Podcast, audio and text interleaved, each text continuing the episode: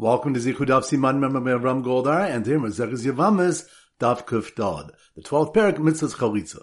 So the three dafs are going to focus on number one. The next Mishnah states Chaltz B'Layla Chalitza Sal Kashera Rebelezer Posa. A chalitza performed at night is valid, but Rebelezer rules it's invalid. The Gemara seeks to define what the Malchokas is based on and concludes Marsavar Chalitza Ketchilas Din Damya, Marsavar Chalitza Kagmar Din Damya. Rebbe Lezer holds that chalitza is compared to the beginning of a trial and is therefore invalid if done at night. Rashi brings the Gemara in Sanhedrin Daf Lamed Dalet on the base at the beginning of a monetary trial must begin during the day but may conclude at night. The Tanakama holds that chalitza is comparable to the conclusion of a trial and is therefore valid if performed at night. The Mefarshim explained that the Tanakama compares chalitza to the conclusion of a trial because the Yavamas Ksubas claim is guaranteed from the time the chalitza takes place. It's therefore like the completion of the trial when the claimants are guaranteed the rights to collect. Belazar sees the chalitza as only the first step towards the Yavama collecting her ksuba. Pointing to the next Mishnah states, Chaltza barakaka avlo kara'a chalitza kashera. If she removed the shoe and spat, but she didn't recite the psukim, the chalitza is valid. Pasua. If she read the psukim and spat, but did not remove the shoe, the chalitza is invalid. If she removed the shoe and recited the psukim, but did not spit, Rabbi says the chalitza is pasula, but Rabbi Kiva says the chalitza is kashera. Lezer said Rabbi Kiva, the pasuk in the parsha for chalitza says chacha yaseh, so shall be done. Kol davishu ma'isa ma'akev, which implies that anything that is an action is essential. Therefore, if the yavama does not spit, the chalitza is invalid. Rabbi Kiva said to Rabbi Lezer, Misham Raya, from there you bring a proof. The pasuk says chacha yaseh ish, so shall be done to the man. Kol davishu ma'isa ish, which implies that anything that is an action that involves the man is essential. This excludes the spitting, which is done by the Yavama. And pointing with you, the Mishnah stated, Cheresh nechlatz v'cheresh shechalza, v'choletz is mina katan chalitza sapasua. If chalitza was done on a cheresh, or a deaf woman performed chalitza, or a Yavam received chalitza from a minor, the chalitza is invalid. On this, Rava said, Hash da'amris kriya ma'akva. Now that you've said that reciting the psukim is essential, and therefore the chalitza of a deaf mute is invalid, Therefore, the chalitza of an ilim, ilemes, a mute man or a mute woman, is invalid. And the first part of a Mishnah which rules that chalitza is valid even when there's no kriya, follows the opinion of Rabbi Zera, who said, Kol labila, ein bila ma'akeves, v'kol labila, bila. Regarding any mincha that is fit for blending, blending is not essential to it. And the mincha is valid without blending. And any mincha that is not fit for blending, blending is essential and not blending the ingredients invalidates the mincha. Rashi explains that the Mishnah Menachos teaches that a mincha containing up to 60 isarons of flour may be brought in a kli because it can be blended evenly. A larger mincha would require two kelim. The Torah, though, never mandates actual blending, and a mincha is valid if left unblended as long as it's capable of being blended. Similarly, if the Yavam Yavam are fit to speak, the actual Kriya is not essential to the Chalitza, but if one of them are not fit to speak, the Chalitza is invalid. So once again, the three points are number one. The next Mishnah states, Chalitza Bolayla, Chalitza Sakasher, Rebelezer Posel. A Chalitza performed at night is valid, but Rebelezer rules it's invalid. The Gemara seeks to define what the Malchokas is based on and concludes, Marsavar Chalitza Ketchilas Din Damya, Marsavar Chalitza Kagmar Din Damya. Rebbe Lezer holds that chalitza is compared to the beginning of a trial and is therefore invalid if done at night. Rashi brings the Gemara in Sanhedrin Daf Lamed Dalet at the beginning of a monetary trial must begin during the day but may conclude at night. The Tanakama holds that chalitza is comparable to the conclusion of a trial and is therefore valid if performed at night. The Mefarshim explained that the Tanakama compares chalitza to the conclusion of a trial because the Yavamas Ksubas claim is guaranteed from the time the chalitza takes place. It's therefore like the completion of the trial when the claimants are guaranteed the rights to collect. Belazar sees the chalitza as only the first step towards the Yavama collecting her ksuba. Pointing to the next Mishnah states, Chaltza barakaka avlo kara'a chalitza kashera. If she removed the shoe and spat, but she didn't recite the psukim, the chalitza is valid. Kara urakaka avlo chalza chalitza pasua. If she read the psukim and spat, but did not remove the shoe, the chalitza is invalid. Chalza v'kara avlo rakaka. If she removed the shoe and recited the psukim, but did not spit, Rabbi says the chalitza is pasula, but Rabbi Kiva says the chalitza is kashera.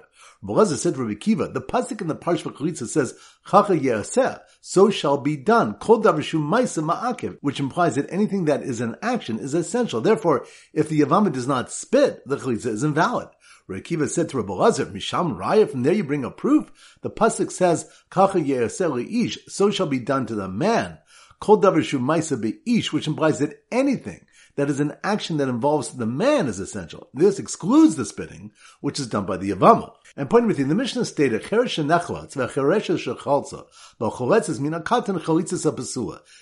was done on a cheresh, or a deaf mute woman performed chalitza, or a Yavam received chalitza from a minor, the chalitza is invalid. On this, Rava said, Hash da amris kriya ma'akva. Now that you've said the reciting the psukim is essential, and therefore the chalitza of a deaf mute is invalid, Therefore, the chalitza of an ilim, ilemes, a mute man or a mute woman, is invalid.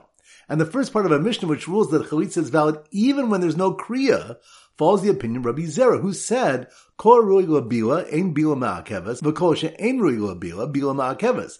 Regarding any mincha that is fit for blending, blending is not essential to it. And the mincha is valid without blending. And any mincha that is not fit for blending, blending is essential and not blending the ingredients invalidates the mincha.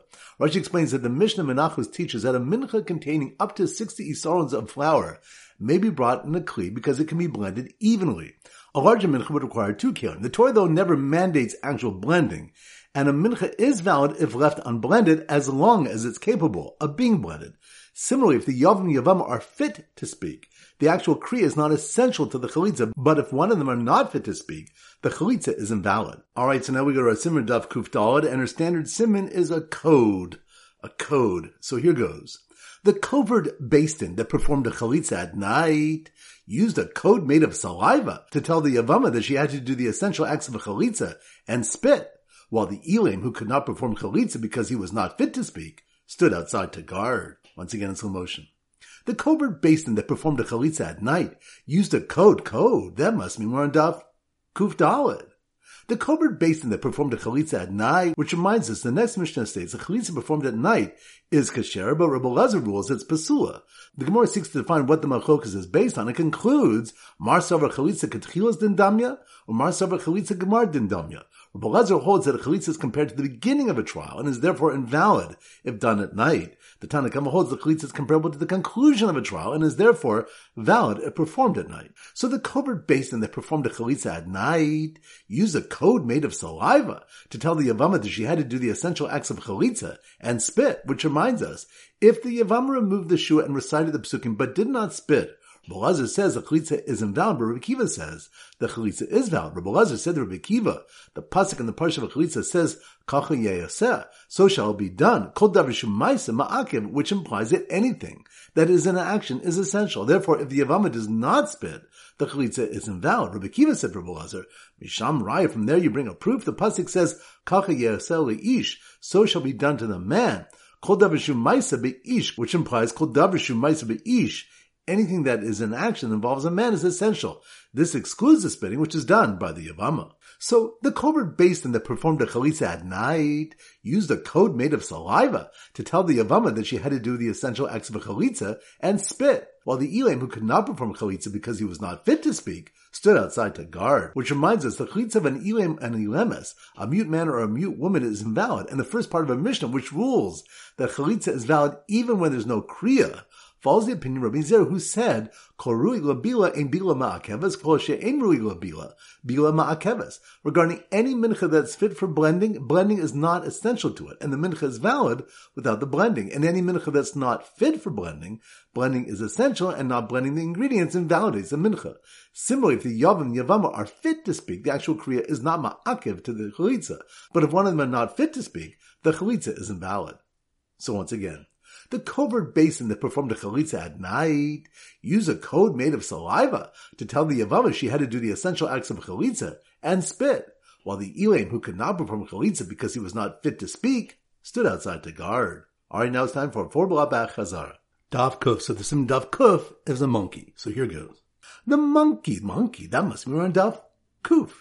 The monkey was trained at the granary to assist women first, to save them from disgrace, which reminds us, the Gemara explains that a Brisa was saying, "B'makom shalchokim ma'aser ani nosin mishum zirusa." In a place where we distribute ma'aser ani, which is given both to men and women, we give the woman first because of the disgrace that the woman would face for having to wait for her turn among a crowd of men. So the monkey was trained at the granary to assist women first, to save them from disgrace, was so fascinated by a Safakon who brought a mincha that was both subject to kamitza and not which reminds us that the Mishnah Daf Tzadi Tes Amabay stated that in a case where Cohen's wife's son got mixed with her Shivcha's son, Kohanim we put on each of the questionable Kohanim the Chumras of Kohanim and the Chumras of Yisraelim. The Gemara here asks what this is referring to, and Rav Papa said, "Min chasam." It was taught regarding the voluntary mincha offerings. Nikmetzes keminchas Yisrael, ve'enin ne'achelas keminchas kohanim. It's subject to kemitz like a Yisrael's mincha, but it's not eaten like a Kohen's mincha. How is this done? Hakometz karva atzmo v'shiraim craving ba'atzman. The kometz is offered on the mizbeach alone, and then the shiraim are offered on the mizbeach alone. So the monkey was trained at the granary to assist women first, to save them from disgrace was so fascinated by Sefa Kohen who brought him mincha that was both subject to kamitza and not eaten, that he hired himself out to the Sefa Kohen to help him sell truma and keep the proceeds. Which reminds us, the next mission brings different cases related to when a woman did not wait three months. After separating from her husband, she married someone else, gave birth to a male, and it's not known if the child is the nine-month-old child of the first husband or the seventh-month-old son of the second husband. If one husband was a Kohen and the other a Yisrael, he may not eat Truma, but if he did, he doesn't pay the principal and the additional fifth. He may not receive Truma at the granary, but he may sell to a Kohen the Truma he separates and keep the proceeds. Daf Kuf. So the Daf Kuf is a bird caller going ka, ka at the bird caller competition. Bird caller competition? That must be more Daf Kuvalov. Ka, ka. At the bird caller competition, the reigning champ attempted to call out caw caw to provoke a little chick to strike two roosters at once, which reminds us the Gemara continues discussing the implications of a child where there is a safek which of two men is his real father. It was taught in a brisa. He kazeh, he kazeh, if he struck this one and then struck that one, or he cursed this one and then cursed that one, or he cursed them bebas achas at the same time, or he hit them at the same time, he's chayed misa for, for one of them is certainly his father. Rabbi Yehuda says, bebas achas chay bezel chazev pater. If he strikes them simultaneously, he's chai. But if he does so one after the other, he's pat. Rashi explains that according to Rabbi Yehuda, there were two warnings, and each one is a hasra safek, an uncertain warning, and therefore he's pater.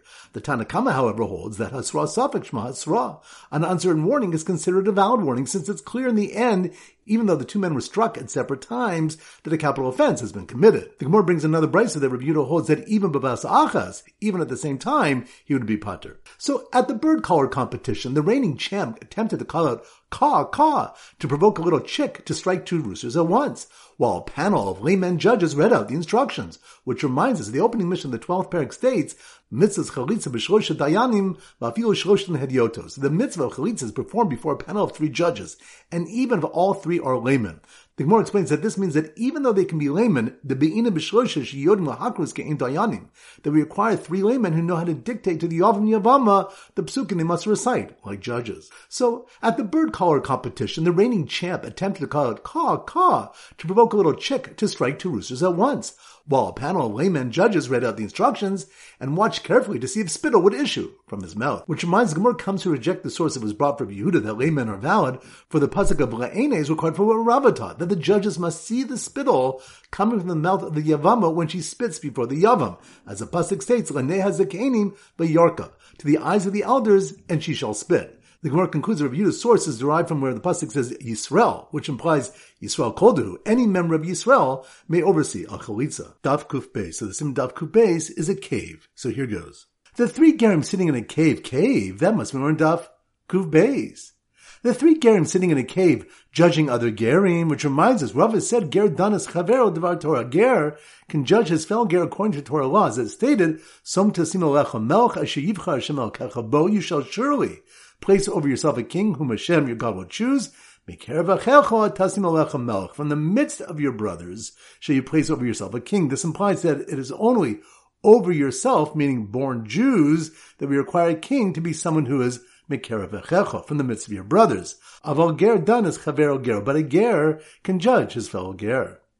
So the three gerim sitting in a cave, judging other gerim, heard a commotion in the next cave when he saw judges instructing the Avama to remove the shoe, which reminds us, Rav Kahana said to Shmuel, from what source we know that the term chalitza used in the pasuk of v'chaltzim na'alom al raglo, she shall perform chalitza with the shoe upon his foot means removal. We seem to derive its meaning from the pasuk about saras on a house, and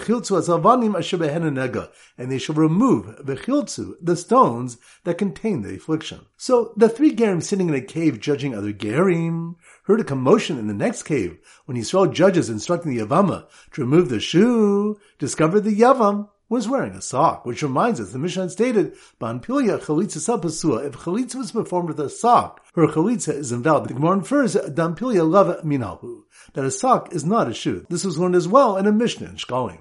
Daf Kuf Gimel. So the Simmer Daf Kuf Gimel is Yerushalmi Kugel. So here goes. The amputee Yavam, who put a large Yerushalmi Kugel on his lap, Yerushalmi Kugel, that must mean we're on Daf Kuf Gimel. The amputee Yavam would put a large Yerushalmi kugel on his lap to ensure the chalitza shoe would only go on his lower leg, which reminds the Mishnah Daf Kufa of Amud Av stated that if the Yavam removed the shoe minar mata kashera from the knee downward, the chalitza is valid. From the knee and above, it's an invalid chalitza. This indicates that even though the word regel literally means foot, it can be understood to also refer to the leg. So the amputee Yavam put a large Yerushalmi kugel on his lap to ensure the chalitza shoe would only go on his lower leg told the Yavama named Yael standing next to a snake, which reminds us, Rabbi Yochanan said, referring to the incident of Yael and Sisra, Sheva be'ilos ba osa Russian osa yom, that Russian performed seven acts of relations with her on that day. The Gemara explains the Kashadi Bezuhuma, that he cast impurity into her. Rabbi Yochanan said that the moment the Nachash seduced Chava, it cast impurity into her. Yisrael Shamdu Har Sinai, Pascha Zuhuma son, when Klal stood at Har Sinai, their impurity was stopped and they returned to their original pure state. The impurity was not stopped from the idolaters, and that is what was cast into Yael. So the amputee Yavam put a large Yerushalmi kugel on his lap to ensure the chalitza shoe would only go on his lower leg, told the Yavama named Yael, standing next to a snake, that she cannot use the sandal mucha from the house with saras because it's considered already pulverized. Which reminds us, Rav Papi said in the name of Rabbi, may not do chalitza with a sandal musgar, a shoe that was confined due to the possibility that it has saras, but if one did, the chalitza is valid. With the sandal muchlat, a sandal that has been confirmed to have tzaras, chalitza is a pasula, the chalitza is invalid. Rashi explains that since the shoe must be burned, it's considered already pulverized, which means that the shoe is viewed as lacking the minimal size required for chalitza. Papa said in the name of Rava that if one did a chalitza with a sandal muchlat, the chalitza is still valid. Alright, that concludes today's shir. This is Rabbi Ram Golden Zichu wishing you a great day and great learning.